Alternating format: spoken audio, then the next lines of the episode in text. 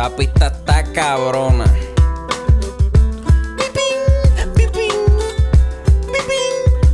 Mira, acorde y rima, acorde y rima, acorde y rima, acorde y rima.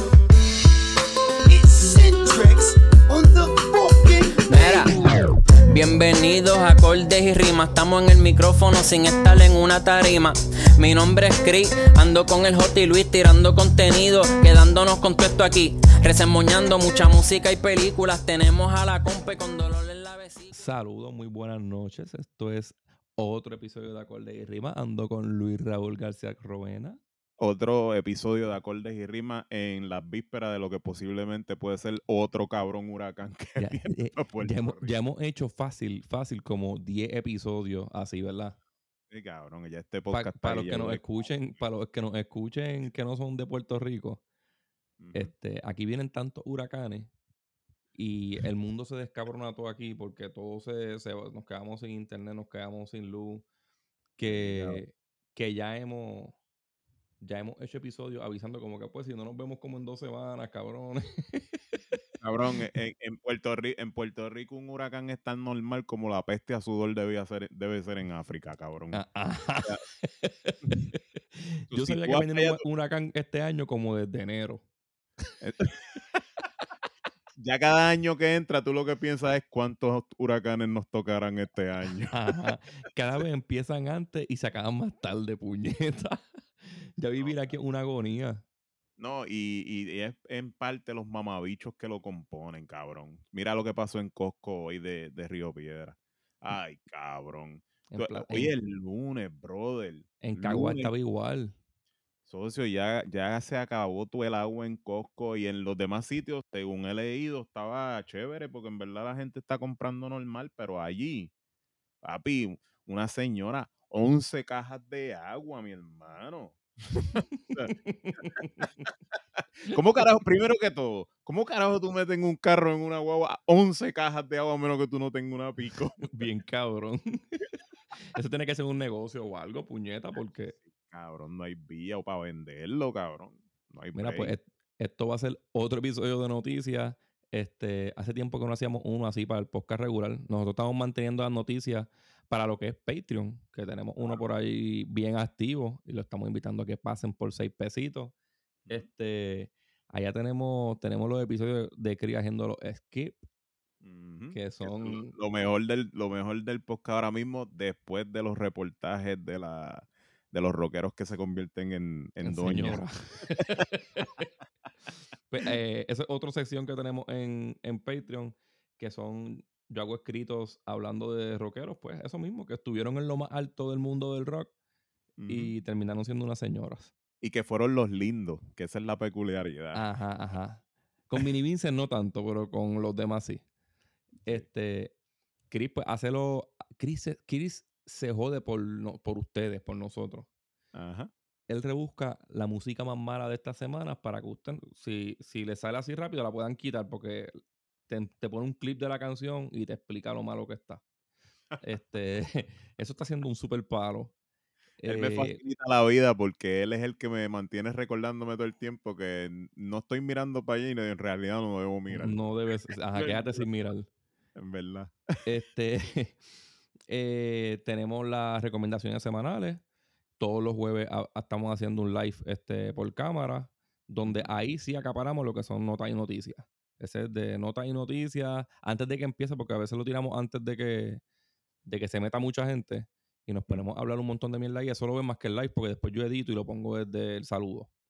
Ok. Este, nada, pasen por allí y también denle like a- o follow al podcast en Spotify. Ah, y Vamos a arrancar. antes- antes de empezar, antes de empezar, Por ahí, por ahí viene una sección nueva. un saludito a Boli que está convaleciendo en el hospital. Este, mano, que te mejore. Está cabrón lo que le pasó.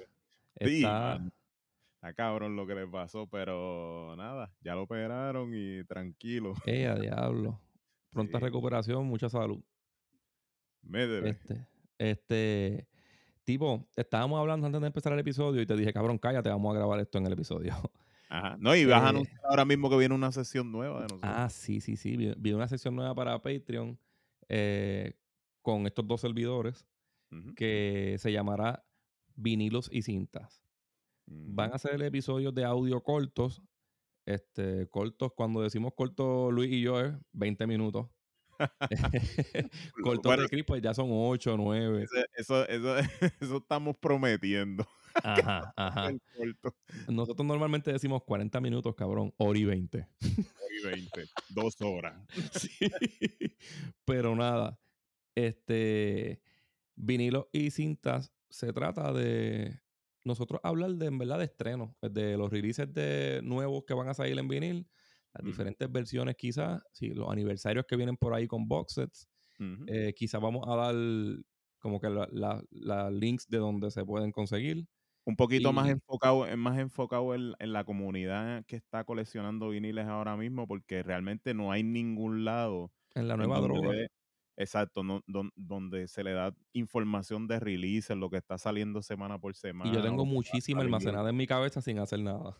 Ah, exacto. Y eso pues tienes que despegarlo porque quizás lo único que hay es un programa por allí que es de viejo con, con, con Ah, este yo que lo vi, yo lo vi, yo lo vi. Está, Sí, está bueno, no- está bueno. no, no está malo, no, no, Sí. no, no, no. Pero recuerda que lo que no está malo para nosotros, quizás para un Ajá, Jan, ajá. ¿verdad? A lo mejor No, no, para sí, para gente, para gente más joven no va a estar tan interesante. Exacto, pero nosotros queremos pues hacer un formato así, pero con- dando más info, no tanto, sí es, es como, como de rendirle tributo, pero a la misma vez es más información sobre lo que viene y dónde se puede conseguir, porque muchas veces lo que pasa es que vienen muchas ediciones limitadas y uno se viene a enterar después que ya se fueron todo el lote para el carajo de lo yo- que hizo. Los otros días, mira, por ejemplo, a- la semana pasada, cabrón, yo no sé si tú te acuerdas que, que yo lo he mencionado bastante en el podcast, que hay un disco, el único disco que me falta a mí de Halloween en vinil, Este, no se consigue en ningún puto lado. Y, y yo había dicho que, que estaba dispuesto a dar hasta 100 dólares por el disco. Yo sé que mucha gente daría más, pero yo no soy tan freak. Creo que Ok. 100 dólares es bastante. No, tú eres Eh, una persona económicamente consciente. No, no, no, no, no, no, Creo que como, creo que como quiera 100 dólares por un disco que hasta usado los daría. demasiado, demasiado. es- sí. está cabrón. Pero yo sé que no se consigue. Mi banda favorita lo quiero tener en la fucking colección. Porque si te faltan seis, que se joda. Pero si te falta uno. y es un discazo que no está ni en, ni en, la, ni en las plataformas digitales. Nada, la cosa es Y yo que. sé otro, y yo sé otro cual tú estarías dispuesto a dar 100 o un poco más, que es el Antichrist Supertal. de- de Sí, sí, sí, sí. Lo- me ofrecieron, me lo ofrecieron una vez en 160. Dije que no, porque está estúpido. Ajá. Pero como a los 20 pasos dice, puñeta. Te arrepentiste. Y todavía me duele. Estaba el Antichrist y el Mechanical Animals, cabrón. Eran 300 que iba a soltar ahí. Diablo. Pero en verdad estaban demasiado usados. Se veían gastaditas la, la carátula y todo. En verdad no los valía. No, vale, no, vale. Este, pero nada, lo que quería decirles es que eh, los otros días salió un link de la página oficial de Halloween. Parece que ellos saben que la gente está loca por tener ese puto disco. Y lo tiraron en 60 pesos Fair Press cerrado. Coño, está bueno. Como que recogieron las últimas copias que quedaban First Press, porque se tiran Ujú. una vez nada más. Y lo, selladas las vendieron en 60. So, ga- me gané 40, cabrón. Así como quiera. Pues hubo- hu- hace, hace unos meses, ya esto es como si fuera un, un episodio de eso, ¿verdad? Hace Sí, unos cabrón, meses. pues eso, eso era lo que iba a decir. Esta es la información que es que, que queremos dar allá y si ustedes se fijan, ya llevamos como 30 minutos hablando del vinil. Los otros días, como. Si no, eso fue para el Record Store Day, que son en abril. Este. Pero no, pa- para el Record Store Day, que fue en junio. Ya yo había comprado el de Eric Carr, que me salió carito. Y, y creo que me compró otro más, no me acuerdo. Así que después que hice esa, esa gastadera, anunciaron más que por 24 horas el soundtrack de Dua América de Beavis and Butthead. Y me dolió picharle, cabrón. Me, jodienda, do- me dolió picharle muchísimo, cabrón. Chacho, está cabrón. Es Pero que na- va- siempre, las cosas, la- siempre las cosas caen cuando ya uno tiene o los chavos comprometidos o ya gasta todos Sí, sí, sí, cabrón. Para el de Halloween ya, lo- ya tenía a los chavos comprometidos, pero cabrón, había que hacerlo. este, nada, y la otra parte de, esa sesión es que vamos a estar hablando de los trailers de cine que salieron esa semana. Exacto. Quizás lo de que los que sean buenos o si es muy malo, ¿verdad? No vamos a estar hablando de Y todos. también yo creo que podemos acomodar las películas que hemos visto que han sido malas porque el formato de encinta nosotros nunca hemos querido venir a hablar mierda de una película. No, no, ya eso lo tenemos en No. acorde y rima. No, no, encinta es básicamente Homenaje. Homenaje y a la misma vez si es una película nueva pues darle un review proper de por qué uno cree que la deben ir a ver o verla o Si son nuevas es porque, cabrón, porque la vimos y hicimos diablo, puñeta. Hay que hablar de esto. Así que ustedes saben que no va a haber un encinta de Flash. Ustedes lo saben, ¿verdad? No, No, va a haber. hay, casi hay uno underground en Patreon, pero lo, lo vamos a dejar para este episodio. No, cabrón, eso es para rostearla por completo. hijo de puta, maldita sea la madre de Flash. Espérate, aguántate, aguántate. Este, nada, antes del episodio estábamos hablando de que por ahí viene la reseña del disco de Vico sí que tanto nos han pedido. Y, y sí, va a ser entre los tres. sí. Este, también viene la reseña del disco con Omar, que también nos la han pedido y que sea entre los tres. Ajá. y, y nos pusimos a hablar de. No vamos a hablar ahora mismo de los discos. No. Este, pero nos pusimos a hablar de, de los fanáticos. De, los, de los que por el legado nos atreven a criticar algo. Ah, Y, y hay muchos, hay muchas personas sentidas porque están diciendo que el disco de Vico sí es una mierda. Oh, es una cosa. Oh, es una cosa. Ninguno de los del pasado. Este es el pionero, cabrón. Si no fuera por él, no Eso. existiría ni Bad Bunny. Pues, pues la cosa es que yo, yo doy un ejemplo de, de bandas que a mí me gustan o de artistas que a mí me gustan y puse de ejemplo a Eminem. Y es más, ahora voy a añadir a otro, Nas. La, mayo- Ujú. la mayoría de la discografía de estos dos artistas es mala. Malísima. Malísima. No mala, malísima. Malísima. Pero siempre han cedido en el favor del público porque por lo menos en el género del hip hop, la destreza de un rapero no depende de su discografía y los raperos de la mata saben qué MC es bueno y qué MC es malo regardless la discografía. Por eso es que. Nas siempre tuvo teniendo el respeto. No es solamente por Ilmatic, es que Nas trae un background desde Main Source para acá, que todo el mundo que ha estado en el rap y que vivió esa era sabe que Nas es probablemente uno de los mejores tres MCs que han habido. Sí, Pero, sí. Eso, no, pero eso no significa que Nas haya tirado más discos mierdas que buenos. O sea, si tú te pones a escoger ahora mismo entre la discografía de Jay-Z y Nas, yo voy a coger la de Jay-Z. Yo, tiró y, discos y yo no te lo voy a discutir. Yo no te- tiró discos más consistentes, esa es la realidad, aunque sean más, este, ¿cómo se dice? Este, Average. No, No, no, no, No todos son que- un 10. Ah, que son discos comerciales, aunque sean más discos comerciales, sí, Jay-Z desde, desde un punto para allá, Se escrachó Antes- menos. O no se sí, escrachó. y se tiró más comercial, pero son discos que están mejor hechos, mientras que No, Nas, y yo aunque- pienso, yo pienso que el problema de Eminem y de Nas, de los dos, fue irse muy comercial. claro, sí, Hay pero Nas, artistas que no, no les. Nas ha tenido un renacimiento Y por ese renacimiento, yo no se la voy a dar en sus discos anteriores. Sí, ahí es donde tú demuestras que tú eres un buen fanático, porque Nas tuvo un arranque espectacular, tuvo un intermedio que es una mierda.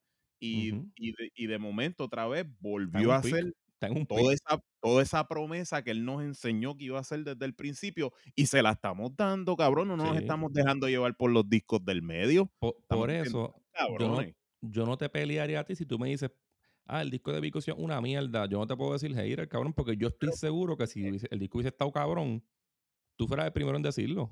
Claro que sí, claro que sí. O sea, es que yo no tengo, mira, por más que a mí no me guste una persona, mira, yo te lo voy a decir en el ámbito de las películas. Yo nunca he creído que Harrison Ford es un gran actor, de verdad. Nunca he creído. Para mí Harrison Ford es un actor average, pero eso sí, tiene un buen talento y el talento que tiene es que Harrison Ford sabe escoger sus proyectos. Eso sí, ahí sí se la damos. Y por eso es que Harrison Ford es icónico. Pero, ¿qué te dice eso? Que yo siempre he tenido un pensamiento de que él no es un actor espectacular y yo no tengo miedo para ver sus películas y decir, eso es una mierda o no es una mierda. Ahora. Cuando yo he pensado que sus películas son buenas, lo he dicho. Siempre lo he dicho. He dicho, acho, no, está. Cabrón, tú Hay una vez estuvimos, to- estuvimos Ajá. hicimos casi un encinta de Devil's Own. Exacto, de ahí. O sea, eh, eh, o sea, lo que te digo es que el que uno tenga un pensamiento, por ejemplo, lo que yo, lo que yo pienso de Don Omar, créanme que eso a mí no me va a limitar. Cuando yo se la tenga que dar, se la voy a dar. Ujú. Porque eh, exactamente yo estoy aquí porque yo sé apreciar o tengo apreciación musical. Y si algo está bien hecho, pues algo está bien Claro. hecho. Ahí, ahí- ahí me, ahí me tildan a cada rato y yo, yo no, ni lo discuto de hater de Metallica, pero de todo el corillo, al más que pasó el disco fui yo. esa- y el mejor que quería hablar de ellos fui yo, cabrón, ¿verdad? Mira, es que otra vez, eh, si, cu- cuando tú criticas algo, el nivel de crítica que tú le das a algo es porque ciertamente tú esperas más. Y, y tú sabes que de lo que ha pasado, lo que hemos dicho cientos de veces aquí de Metal, que desde Black Album para acá, pero nosotros los criticamos exactamente porque nosotros sabemos lo que ellos pueden dar. ¿Me entiendes? Porque Porque fui fanático en algún momento, cabrón. Claro, porque, lo, porque Igual ya Iron Maiden. No, y porque ya lo han hecho, porque han revolucionado, o sea, porque a pesar de que... Porque sé que les queda y, po- y podrían hacerlo. Seguro, porque si Porque de. Ozzy ya no lo pido. De Ozzy ya no pido que me haga un disco, No, cabrón. no, porque yo sé que no lo va a hacer, No, pero... no, no. Pero como Metallica lo hizo en el Black Album, que eso fue exactamente un cambio, un cambio bien cabrón en el género, que yo particularmente no soy fanático de ese álbum, pero se la doy, se la doy. y si volvieran a hacer un disco así, chacho, sí, para el se tiempo en que salió, otra vez. fue un cambio, pero la cuestión es que ya nos deben otro cambio. Bueno, eso es otra, eso es otra. Yo, yo hateo con cojones el Black Album, pero ese disco es tan y tan trascendente que si ese disco sale hoy, se vuelve a pegar bien hijo de puta hoy. Cabrón, el Black Album es uno de los most influential discs Sí, que sí. hubo y que hay. O sea, yo viví ese eso, cabrón, y, yo lo y es bien viví, por eso- cierto, es bien Por eso, te, cierto. por eso te lo digo, eso fue uno de los discos que hizo carreras, mi hermano. Hubieron gente que se metieron a músicos por ese disco. Es como, es como muchas veces yo oigo muchos músicos desde Shakira hasta, qué sé yo, Uri and the Blowfish diciendo que cuando ellos escucharon, no, y que cuando ellos escucharon Enjoy the Silence de Depeche Mode por primera Ajá. vez, dijeron, "Pu- eso es lo que yo quiero hacer, puñeta, música. Coño, mano, tú, por más que tú tengas una opinión de un grupo, de, de tú decir, ah, Michael el de Inexcess es, es un huele de bicho que se holcó esa porquería. Pero cabrón, yo, yo no puedo, por más que yo a mí me caiga el mal, yo no puedo decir, en, los en el momento en que salió Nirvana, lo, lo un- el único grupo que le, que le hacía pelea era Inexcess. Eso es Ujú, Sí. que eso es la verdad, ¿entiendes? So, ¿Por qué la gente tiene ese pensamiento de que porque uno habla mal de un producto es que uno es un hater y uno... Ajá. Cabrón. Cuando, cuando nosotros es tan fácil entender, mira, cuando está, les gusta con cojones, van a mamárselo exageradamente. Cuando no les gusta, lo van a odiar. Claro. mira, vamos, vámonos para Flash, vámonos para Flash. Yo quiero escuchar. Mira, mira, mira, mira. Antes Ah. de, antes de hablarte de Flash, te voy a dar un ejemplo más. Ajá. Cuando empezaron los Urbas, que nosotros fuimos los únicos que le estábamos dando review a los. Urbas Ujú. todos los lunes. ¿Cuál fue el consenso general al cual nosotros llegamos cuando todo esto se acabó? De que sorpresivamente los cantantes que nosotros pensábamos que más le iban a meter no fueron los que le metieron más. Sí. Nosotros pensábamos que en Ciseja le iba a meter cabrón y en verdad tiró Nah, es de pasable. los peores. Nah, es, de los, es que dura tres minutos y pico, cabrón. Por eso, Wiso polaco, G, polaco, eh, Wiso, eh. Tú sabes, no, realmente, Yo esperaba algo de Rubio Joel, cabrón, y fue de las decepciones más grandes. no, tú sabes quién yo esperaba que de verdad me decepcionó bien cabrón y maybe es porque está fuera de práctica o lo que sea, pero, pero yo sabía que en vivo Alberto un Style, Frankie Boy, mano. Frankie Boy, sí, se, se escuchó bien mal. Te escuchó bien mal, pero sin embargo, y- nosotros decíamos que nunca hubiésemos esperado nada de Camaleón y pues nos, nos metió el dedo en el culo. Sí. Camaleón y, Rankin, y Rankington fueron Sí. los mejores, cabrón. Y no, y, y este, estos cabrones, este, ah, Maximum. Maximum. No, Ese es el top 3, ese es el top 3. Papi, yo no era fanático de ellos y en ese Urban me volví fanático de ellos. Respect, cabrón. Eso, fue, eso, eso en verdad fue ver un show. Así, cabrón, así es que se, así es que se le A mí, mete a mí, ya a mi edad, no, no, me, no, me, no me interesa un show de reggaetón. Pero si estoy en un sitio y hay un show de, de J. y Máxima, me lo voy a disfrutar. lo- me quedo y los veo, cabrón. Sí, así, es, sí. así, cabrón. Eso, mira, cuando ellos Se escuchan tocaron- demasiado ensayados. cuando ellos tocaron en el Urba, cabrón, a mí eso me recordó mis años de Dino y cabrón de jangueo. Y Ellos cuando yo, transmitieron el party de verdad. bien cabrón, así, ese mismo, si tú ves ese Urba de J. King y Massiman, eso es una gustó noche. de Honeyman y Pantyman, ¿sabes? Sí, pero ese de J. King y Massiman, eso era una noche en Rappel o una noche en, en, en New York o en Y ellos no son parte en- de eso, lo más cabrón. Eh, Exacto, yo no, quizás ellos eran, ellos estaban ya yendo por ahí, chamaquitos, y eso es lo último, pero, pero ellos no son parte de eso. Y No. eso fue lo que me transmitieron cuando yo los vi. Yo dije, así es que se le mete puñeta. a-. Así es, ¿entiendes? Te ganan regga- los dos públicos, cabrón. Sí, cabrón, porque el reggaetón se supone que sea eso para Esa, esa gente se merece estar pegada todavía. Seguro, seguro. De verdad que me sorprendieron bien, cabrón, te lo digo. No soy fan de ellos porque no, en el momento en que ellos estaban en su música, ya yo no estaba escuchando eso y de verdad, yo sabía quiénes eran ellos, pero no estaba relacionado con su música. Pero cuando escuché el urba de ellos, de verdad, Eso es lo más que le debe gustar a un artista, cabrón. Como que ganarse una generación que no es la de él. cabrón, they floor me, papá. Lo he visto Sí. un par de veces. Cabrón, lo bajé en audio y lo tengo en un pendrive y lo escucho en la guagua, cabrón. Esta cosa cabrona. Yo le he puesto en el trabajo y todo allí. Sí, cabrón, en verdad le metieron bien, cabrón. Mira, háblame de Flash, háblame de Flash, que nos quedan 44 minutos. No, cabrón, es que, ¿qué voy a decir, cabrón? Esa es la decepción, una de las decepciones más cabronas que yo he tenido en el género de superhéroe ever. Este, Tan fuerte. de verdad, ¿no? Sí, este, yo siempre busco algún punto que me ayude a defender algo con lo que yo le tengo mucho aprecio desde que estoy pequeño. Y tú sabes que esta película Batman de Michael Keaton, cabrón. tiene al Batman de Michael Keaton. Sí, esto, es- esto es un valor sentimental muy grande. Es- Exacto, pa- y para mí, cabrón, lo es tres veces más. Ujú. Y créeme que a mí me dolió, me dolió bien cabrón tener que decir esto. Pero uno no puede esconder en verdad lo que uno siente, cabrón. Y cuando yo, yo siempre he dicho que yo me dejo llevar por lo que dice Don Coscarelli, que fue el director de Phantasm, la película de horror clásica. Él decía siempre que lo peor que hay en el mundo es una jodida película aburrida. Y esa es la verdad, cabrón. Esa es la verdad, no Y esta importa es bien aburrida. que para mí lo fue. para mí lo fue. ¿Por ¿Y es qué? larga? Porque es larguísima. Pero lo que pasa es que el problema mayor que tiene la película es que es una historia es una historia dentro de una historia reciclada. Donde un, eh, en- dentro de un estilo reciclado y que es una cogida de pendejo porque es una inconsistencia total, pero total, con lo que está pasando en la película, con lo que está pasando en el universo, con todo, ¿entiendes? Sí, sí. Simplemente ellos te llevaron a ti agarrado de la nostalgia. So, e- esto es, esta película es el perfecto ejemplo de cuando un medio corporativo abusa de la nostalgia para tratar de hacerte creer que es arte cuando en realidad no lo es. Es simplemente corporate bullshit. Eso es lo que es.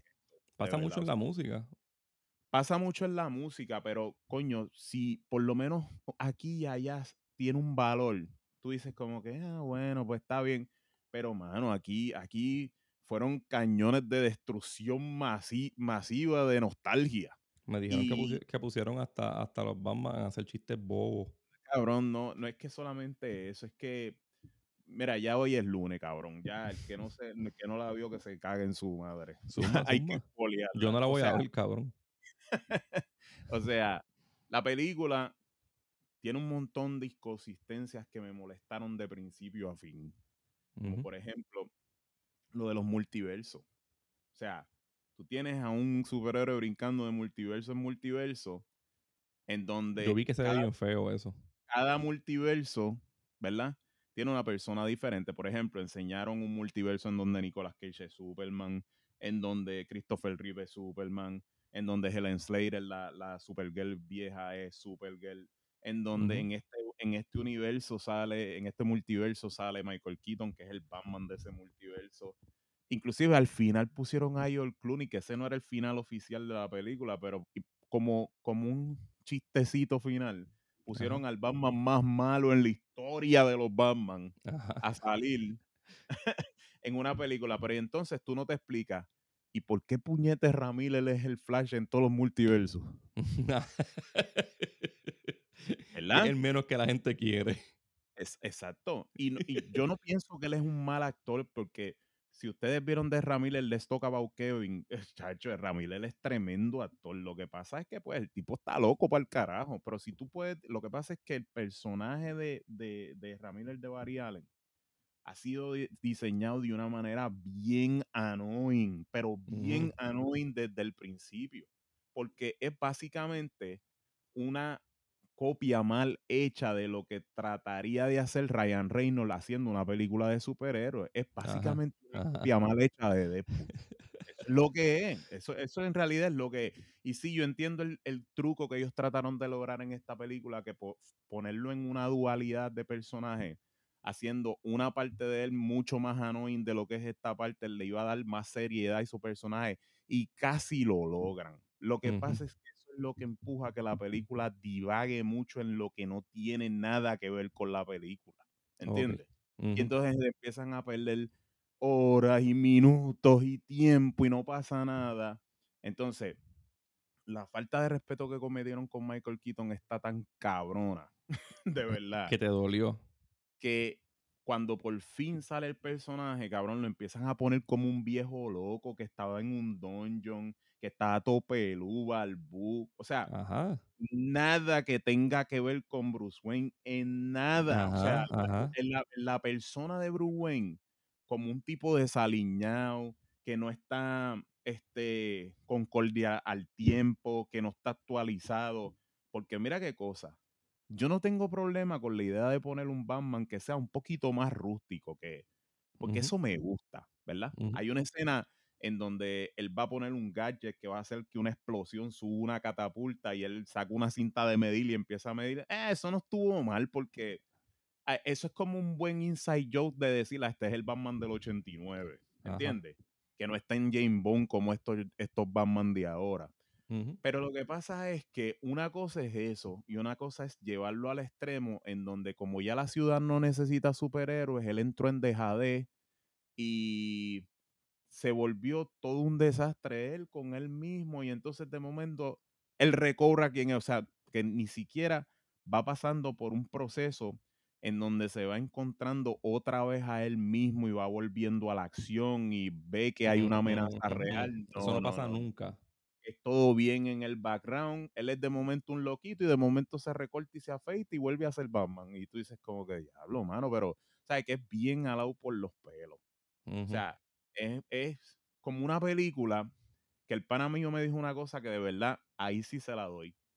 Y el pana mío me dice, yo creo que esta película fue un reshoot completo.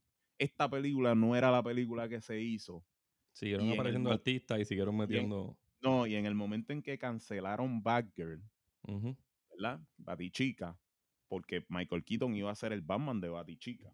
En ese momento en que cancelaron esa película, maybe esa película tenía que ver mucho con esto y lo que hicieron fue que borraron a lo mejor más del 60% de la película y la volvieron a filmar otra vez y tuvieron que irla pegando al garete porque así es como se siente, Diablo. de verdad.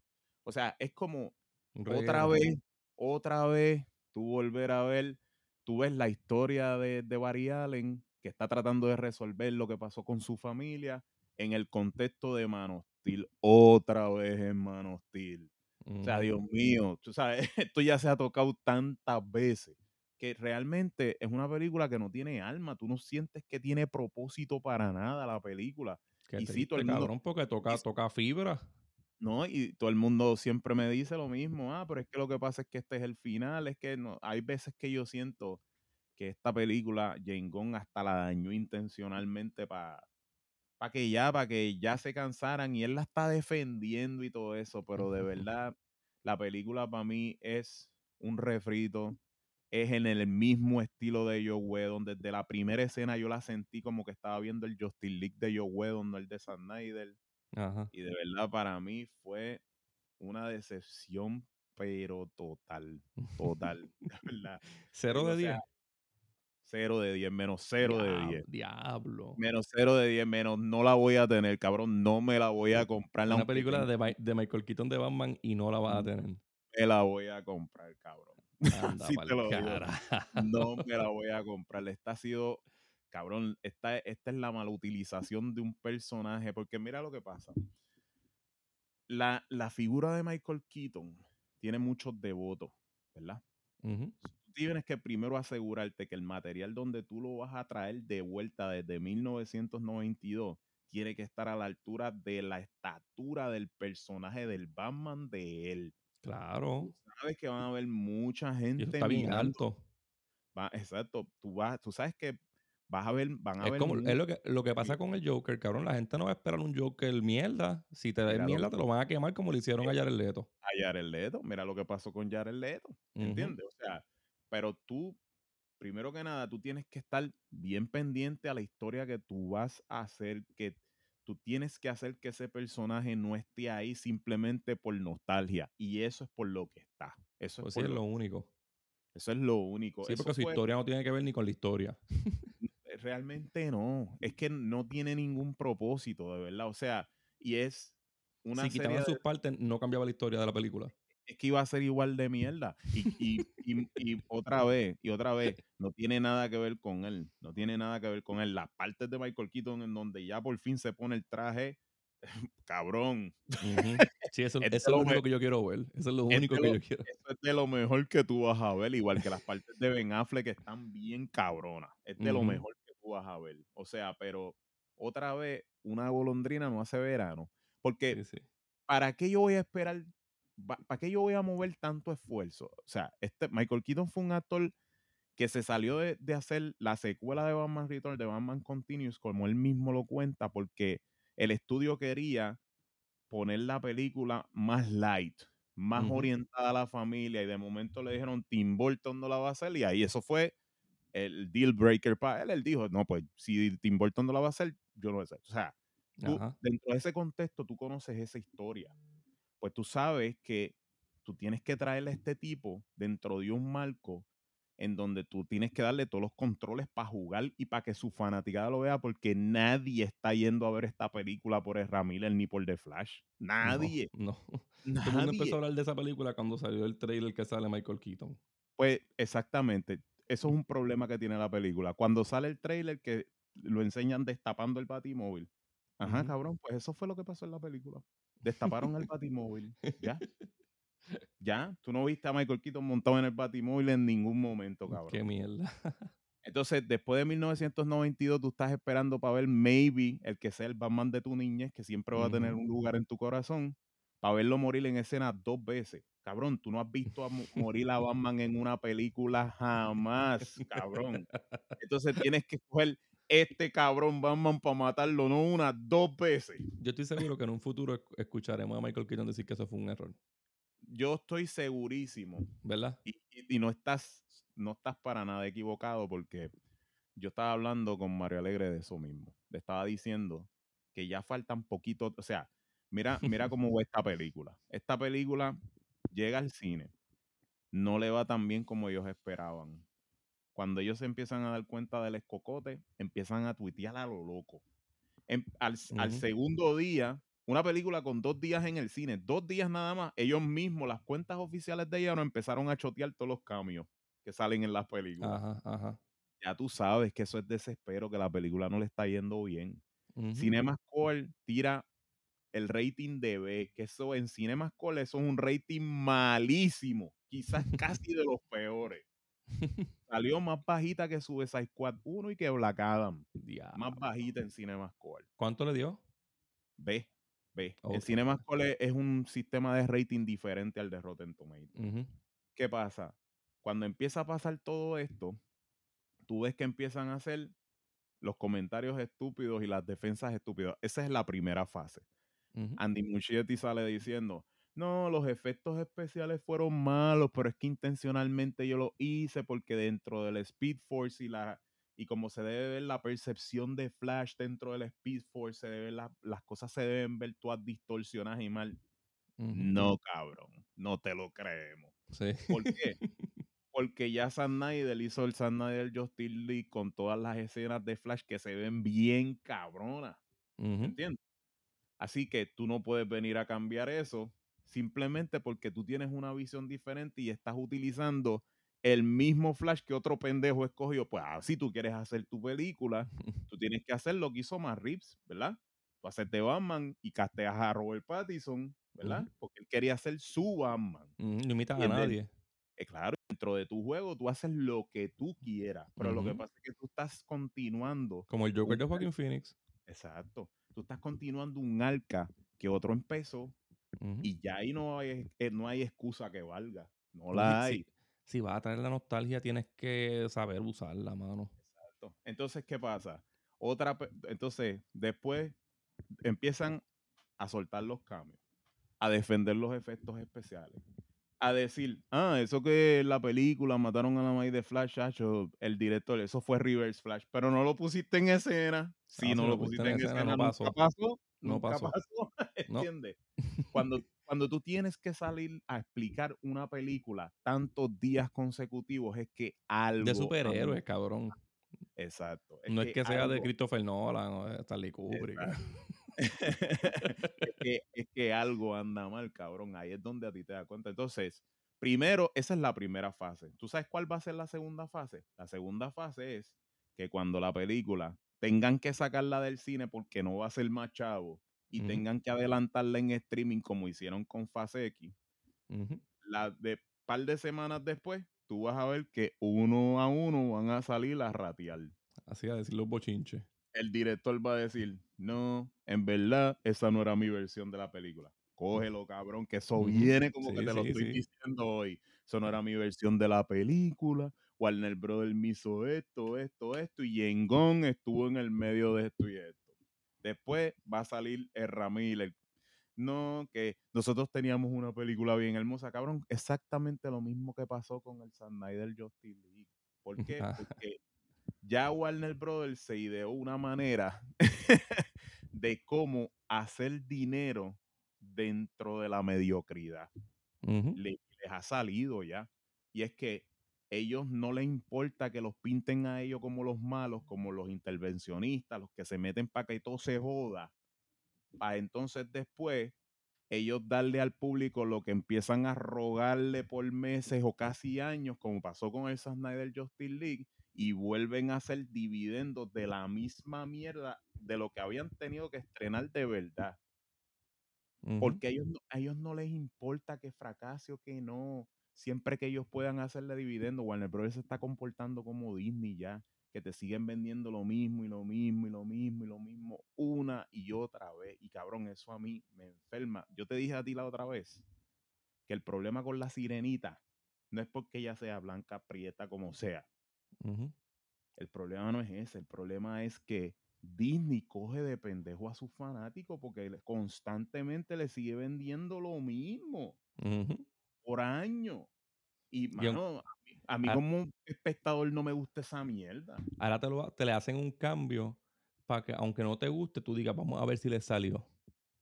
Exacto. O sea, mira que, mira, yo, yo puedo entender que a ti te lleven un personaje que estaba solamente en muñequito y por curiosidad la primera vez tú digas como que, ah, mira, qué nítido, lo hicieron película, vamos a ver cómo se ve. Pero coño, mano, tú sabes lo que es tú coger toda la bóveda de Disney, toda la bóveda de Disney completa. y empiezas a hacer películas. Ahora vienen con Bambi. la misma mierda de película. Tú sabes. eso es como coño, Call of. Duty en el videojuego. Exacto, eso es como co- ya como que coger de pendejo, digo yo, y la gente como que le gusta eso porque tú levantas la bandera sobre eso y la gente te empieza a tirar y te dice, ah, que si tú, que si. Cach. Ya, Cabrón, es en, en, los de Call, en los de Call of Duty, yo dije una vez a un fanático, yo, cabrón, pero es que es el la misma mecánica de juego con diferentes mapas. Llevan más de 10 años haciendo eso. No, cabrón, que en este juego salen perros y qué sé yo. Mira, este, Osuna los otros días llegó sin, como que, con, con un ataque de ansiedad o qué sé yo, como que sin respiración al- a emergencia. Ok. Y, y se empezó por el culo tantos años no es fácil, cabrón. y correr pato en motora. No, Mira, pero, pero no, lo que te iba a decir es que se empezó a rumorar que, que el tipo lo que está, qué sé yo, no sé, que, que él tiene que ver algo con el revolú de Pacho y, y llegó allí cagado o algo así. Pero yo estoy seguro que no, que es la, la, la, de esto que yo tengo. Yo pienso que es que él estuvo la semana antes en el Def Jam que formó Mayweather con Gotti. y allí todo el, mu- todo el mundo, hasta los que estaban afuera en la calle, su, terminaron jodidos. Ese es mi tipo de evento, cabrón. Yo lamento tanto no haber estado allí. cabrón. Y, y, y que yo lo vi, papi, en vivo. Yo Mientras ni estaba sabía de esa pelea, cabrón. Yo me enteré al otro día. Cabrón, yo vivo persiguiendo a Mayweather como un groupie, cabrón. Todo lo que hace. ¿Y por qué puñeta no me habías dicho nada? Es que, cabrón, yo pensaba que como tú eres igual de groupie que yo de Mayweather, tú lo Qué sabías. hostia. ¿sabes? Pero cabrón, o sea, para mí, espera, para empezar, yo pienso que Osuna es el Dr. Claude del Inspector Gadget del reggaetón, cabrón. Porque todo crimen que pasa, Osuna tiene la mano de él, la garra del Está por ahí. Ajá, Sí, el cabrón. culo. Es lo que lo, que lo es lo que en vez del brazo, él tiene el culo metálico, cabrón. Y- y- ya mismo tú, si, tú- si ustedes ven a Osuna por ahí sobando un gato, preocúpense, cabrón. Pues, cabrón, o sea, mira, la pelea de Mayweather y John Gotti, que es el nieto de John Gotti, o sea, Ajá. Necesitamos Gotti 3. conte- necesitamos contexto. Bueno, sí, vamos, vamos a darle contexto porque hay muchos chamaquitos escuchando. Ajá, para explicar John lo peligroso que es esto. Ok. es muy peligroso, cabrón. John Gotti, como la gran mayoría de, de que yo sé de ustedes saben, John Gotti 3 es el nieto del gran John Gotti, el que fue el mafioso. De Paul Castellano y del clan Gambino que Rudy Giuliani desarticuló a finales de los 70 y mediados de los och- hasta mediados de los 80. John Gotti mató a Paul Castellano y se convirtió en el jefe de jefes de la ciudad de Nueva York del clan Gambino. Siendo que italiano, ¿verdad? Sí, que es de las, de las cinco familias, él la- era la familia más poderosa en ese momento. Así que John. Gotti era un tipo que, pues, obviamente, él era el jefe de Nueva York. ¿Qué pasa? Después se convirtió en un chota. ¿verdad? Y como que bajó punto. Y fíjense de esto, qué curioso. El que John Gotti se convirtiera en un chota, que en, en realidad en, en el ámbito de la mafia eso no es tan, no es tan raro como todo el mundo Todo el mundo piensa. chotea, cabrón. Sí, cabrón, no, e- eso, eso, esa fantasía, esa fantasía que todo el mundo se vive en el reggaetón de que no chotean por lo que le han hecho creer en Gufelas, que en realidad Gufelas también destruye esa teoría al final porque todo el mundo chotea. ¿entiendes? O sea, este, realidad en la calle, y no, no estoy hablando como el de The Office, pero esa, esa no es realidad, realmente no es la realidad de la calle, todo el mundo chotea. Y John Gotti era tan grande en los medios, en la cultura popular y en el, obviamente en el AMPA, que cuando John Gotti se convirtió en un chota, eso básicamente cambió toda la cultura popular y por eso es que tú vi- empezaste a ver películas como Infernal Affairs, Goodfellas, The. Departed, en donde siempre te exponen que el- los mafiosos, no importa qué tan rudos, qué tan fuerte, qué tanto código de honor tengan, siempre terminan choteando para salir bien cuando Sí. los pillan, ¿verdad? ¿Y, yo- ¿Y John Gotti 3 tú crees que sea chota? bueno, Bocón, es, es bocón. cabrón, yo soy como Hannibal. ¿Te acuerdas en Hannibal 3 que él le decía, ah, ¿Tú no le dices. Red Dragon? tú- no, no, no, yo te digo Hannibal, Hannibal, Hannibal, la, la que era la 3 en ese momento, la que hizo Ridley Scott, la que Hannibal estaba en Roma. Ajá, ajá, ajá. tú sabes que él le decía al guardia, le decía, ah, este, tú eres Pasi, de la familia Pasi. Ajá. Tú sabes que históricamente tu tatara, tatara, tatara, tatara, tatarabuelo fue un chota y lo guindaron en la plaza pública por chota Ajá. y le cortaron los bowels, tú sabes, todo el intestino y todas esas cosas mientras se ahorcaba. tripas.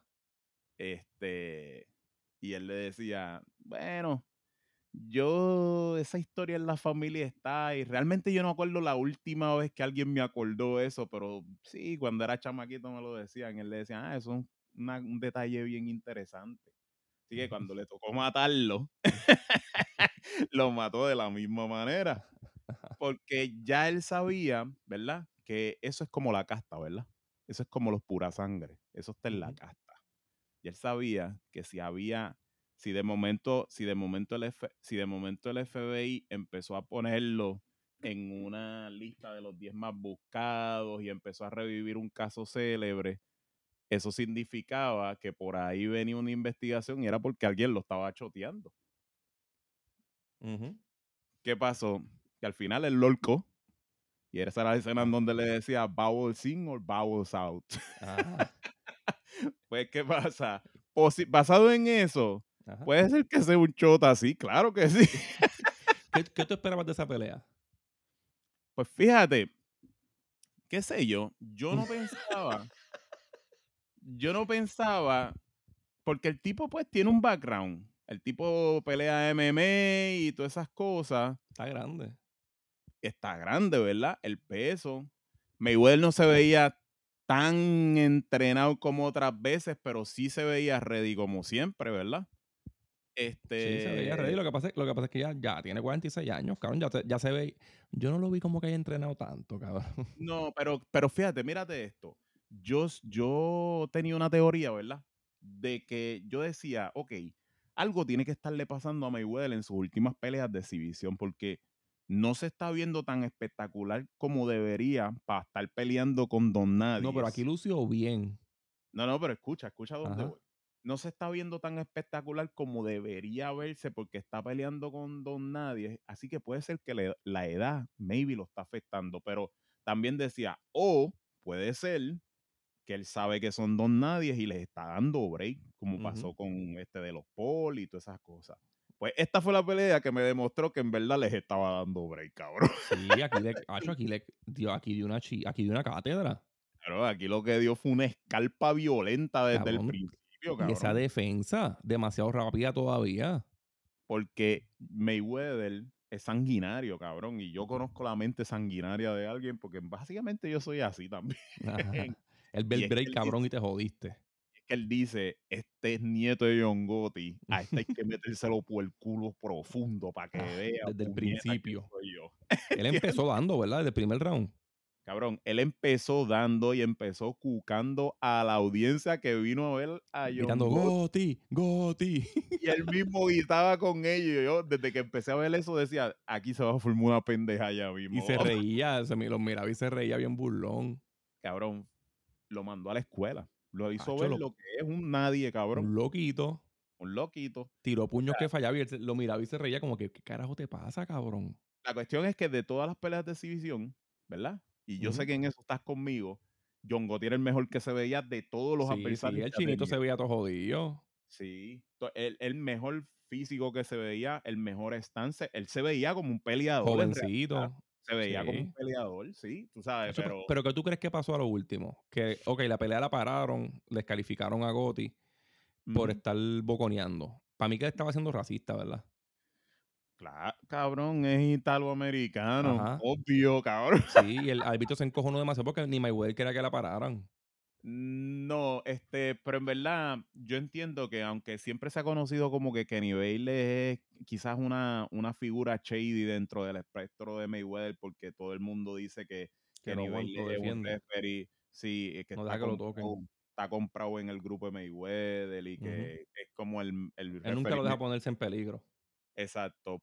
Yo pienso que él la paró bien. En Sí, verdad la paró sí. bien. Porque Él no paraba de él- joder, cabrón, y así es que empiezan las, las los cabezazos.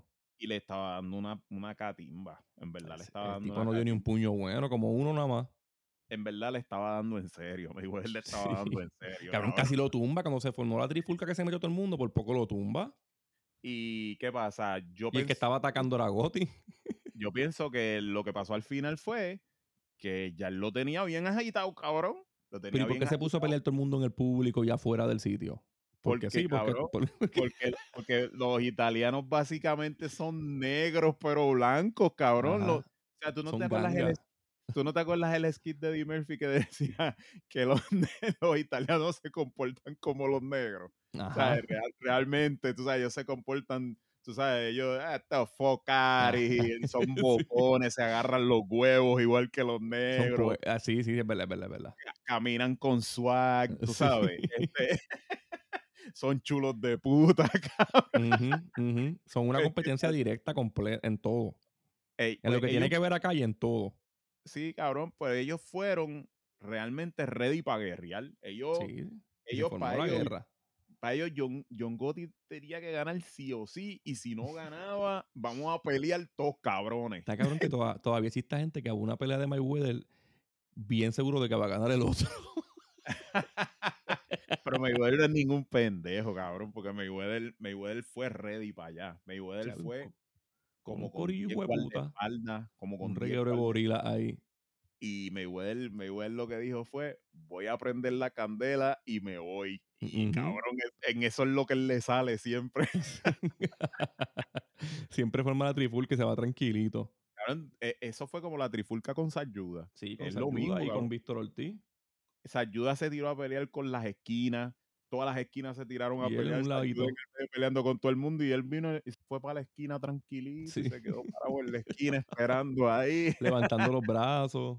Pues ca- ahí, mira, apagando el carro, descansando un ratito. Mira, antes de. Ya nos quedan 14 minutos. Este, ¿Escuchaste la canción de Point Breakers? ¿La escuché? ¿Qué te pareció, Jacuzzi? Eh, fíjate, no está tan mal como yo pensaba que iba a estar. Hacho, yo la encontré muy, muy mal. Cabrón, mira, mira mi apreciación. A mí nunca me gustó Point Breaker, ni cuando Yo creo que fue que tú no viste el video, ¿verdad? ¿O lo viste? No, no, no, no, no. Yo escuché la canción. No, cabrón. No, yo- yo- mi vista, ya mi vista no es tan buena como era antes y no puedo degradarla más. que Y- y- de- de lo pero, ok, este, ¿a ti nunca te gustó mucho Point Breaker? no, no mucho, no me gustaba. A. Point Breaker yo le daba fast forward. Era como un alboroto, ¿verdad?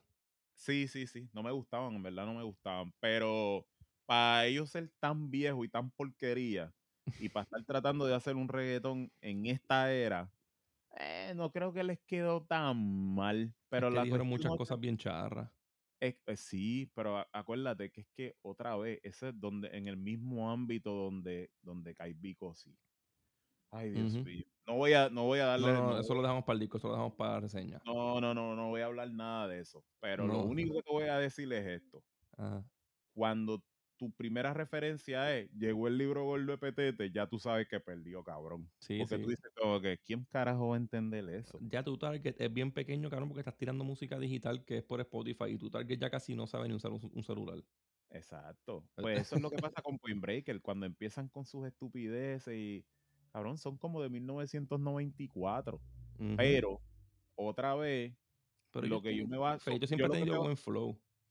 Ah, no, es que no me gustan. Pero la, la cuestión es que por lo menos sí se la doy en que se ve que están practicados. No se sienten fuera de forma. Ujú. ¿Entiendes?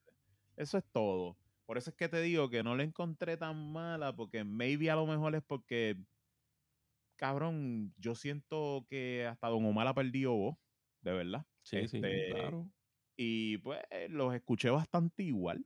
¿verdad? Este, pero nada, pero cabrón, eso no significa que mañana la voy a poner en mi lista y la voy a volver a escuchar. No, y eso se jodió, cabrón. Eso yo no voy a escuchar nunca más. Y, y la, la noticia slash novela que sí, que nunca va a acabar de Dave Mustaine. Que Ah. ahora, ahora dijo que para él fue un honor que Kirk Hammett no cambiara los solos de él en el Kill Em All. y se- y en, en el artículo se lo, le da una buena mamá. Dice que, que para aquel tiempo Kirk Hammett ganaba todas las competencias de guitarra, como que en verdad el tipo estaba duro y él piensa que... que ¿Dónde tú leíste el artículo, Jota? Este, ya no me acuerdo. Yo creo que eso es de la Wire. Eh, Pero está bien, dime una de las páginas donde, donde se leen todas las noticias de, de, de Este, trash. Loud- Loudwire. Ok. El problema son ellos, cabrón. El problema son ellos que le siguen publicando estupidez. Dándole foro a todo lo que dice, ¿verdad? Cabrón. Mencionó Mira, Metallica, espérate, esto, esto es primera, primera plana. Yo fuera periodista y yo lo voy a entrevistar, se lo digo. A la primera que me menciona Metallica, me voy, cabrón. No quiero saber nada de Metallica. Olvídate, supera esa mierda, cabrón. Porque si él, es, si, él, si él es tan hardcore como siempre ha dicho serlo, Que Pues se le siga cagando en la madre todos los días. Pues, pues no. Y tiene que ser hardcore para aceptar mi verdad, cabrón. Pues Ajá, que aguante. que aguante, puñeta. No quiero, cabrón, la palabra metálica está prohibida aquí. cabrón. No quiero saber nada de metálica, cabrón. que Yo te vine a entrevistar a ti que se joda metálica. Digo. ¿Y, y vi- viste el, la- el video ese que sacó ahorita Nani Fornari? Sí, cabrón, mano, en verdad me Es dio. un bad trip, pena, cabrón, ¿verdad? Es un bad trip. mano. Sí, sí, porque Dani Fornari, es, el que lo conoce sabe que es, es una de las mejores personas que hay en el género, mano. Ese tipo de Y, tremendo. y- y musicalmente siempre intento hacer cosas diferentes. Y eso Sí, yo solo respeto a la gente. Aunque no me guste lo que haga. pero es una de las personas más talentosas porque por lo menos yo le doy que tiene, cabrón, él es un tú y yo, él, él- él es un estudioso de la música. Sí, sí. cabrón. Y Mira, el, verdad el lo- Sergio famoso haciéndole pista a, a Don Omar, a Residente. Y lo- cuando hace el anuncio, lo que tiene atrás son guitarras. Es como que quiere mantener la Ujú. imagen de que lo recuerdes que fue el productor de esa gente. no, y, fíjate, a mí me gustó, Le hicieron un carjacking. La, not- la noticia es que le hicieron un carjacking. Le robaron una Kia Sorento del 2011. Ujú. Y dentro de la guagua, dice que no le importa la guagua, pero había un bulto con una MacBook Pro y con de 5 a 7 discos duros con toda su música. Eso es lo que Desde, duele, desde los ensayos con Don Omar, Calle 13, hasta ahora. No, cabrón, y, y tiene una facultad que yo le doy, Que Chris, mano, Chris me dijo como que diablo, cabrón, que mamabicho en vez de tener un cloud. Es verdad, cabrón. es verdad, pero... es verdad O que- tener más de una copia de todo lo que tienes, cabrón. Pero tú pero está bien, cabrón, pero tú sabes que tú sabes cómo somos todos. Nosotros la guiamos y la guiamos y la guiamos y siempre nos pasamos en nuestra mente diciendo, tengo que ten- debería tener todo esto para cuando llegue el día, pero la mierda es que tú nunca ves el, el día llegar. Y eso es lo que pasa, que siempre te cogen con los calzoncillos abajo, ¿entiendes? Él agradecido de Este, que no lo mataran. Sí, Estaba cabrón, él eso es con lo... la mujer parece y un perrito. Y que, yo- que, que, que se queden con la guagua, qué sé yo, que en verdad les agradece que no lo hayan matado, pero que por favor le devuelvan los discos. Porque pues no es solo él que se jode, son todos esos artistas. Mira, él es un muchacho que, que ha estado en un género, en un género, ¿verdad? Que, que es calle aunque él no lo sea. Pero la gente de la calle le tiene mucho aprecio a Dani. Y, Sí, sí, sí. Y él es Todo tan mundo, elegante. cabrón.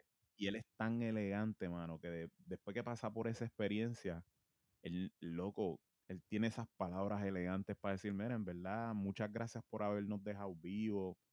En verdad, a mí no me importa la laptop, no me importa el carro. Yo, en verdad, lo que quisiera son los discos duros, tú sabes. Y se preocupa más por los artistas que por él mismo. Y yo le, yo le admiro eso, cabrón, porque, cabrón, yo no, yo no, yo, Yo se vienen yo no soy- cabronado. Ya tú me dijiste Cabrón, que por el catalítico tú matarías a la persona al frente de sus hijos. cabrón, yo soy capaz de hacerlo, cabrón. Por, por algo que, cab- y te lo estoy diciendo bien serio sin reírme, cabrón. De capaz.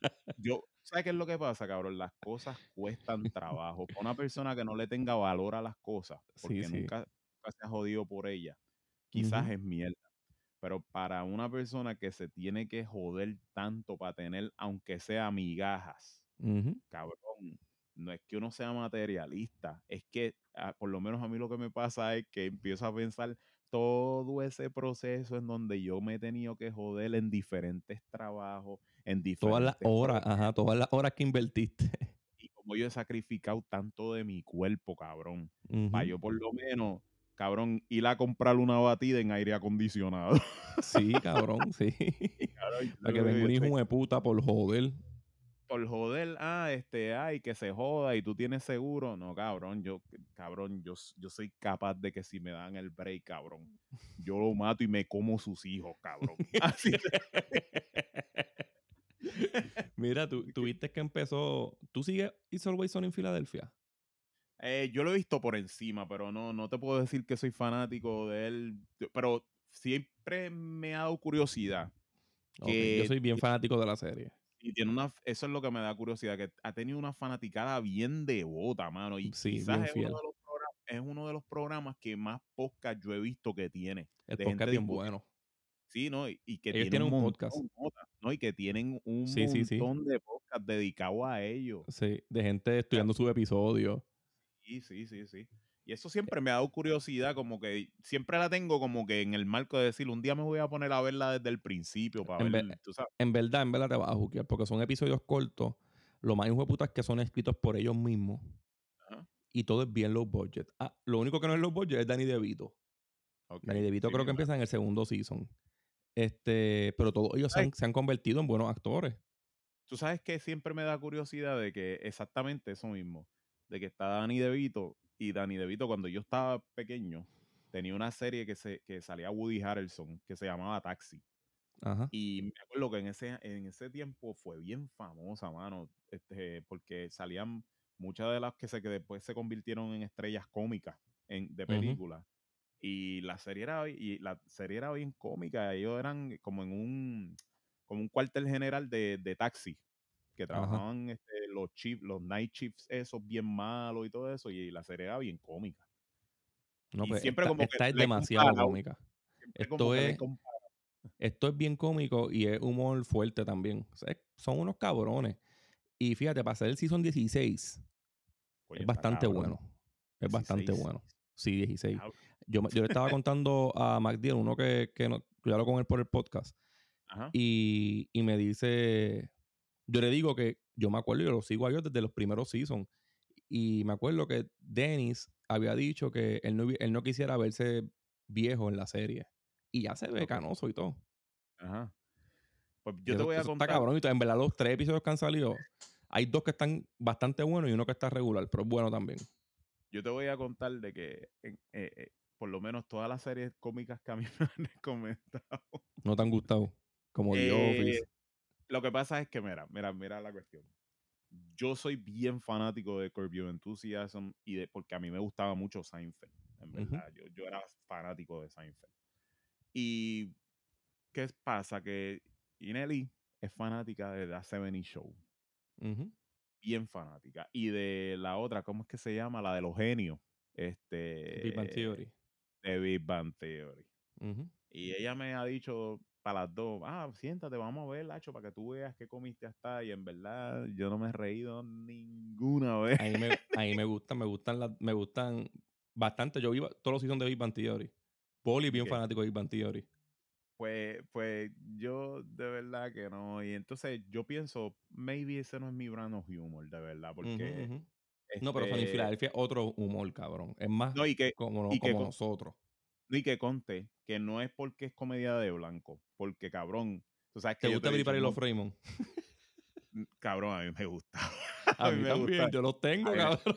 a mí me gustaba y cabrón, a mí me gusta por más pato que esto suene, yo, tú sabes que yo soy bien fanático de Friends, cabrón. A mí Friends me Es gusta cierto, cabrón, mano. Sí, y pronto cabrón, vamos a hablar de Friends en un episodio que estamos que estamos cuajando, el de las canciones escondidas.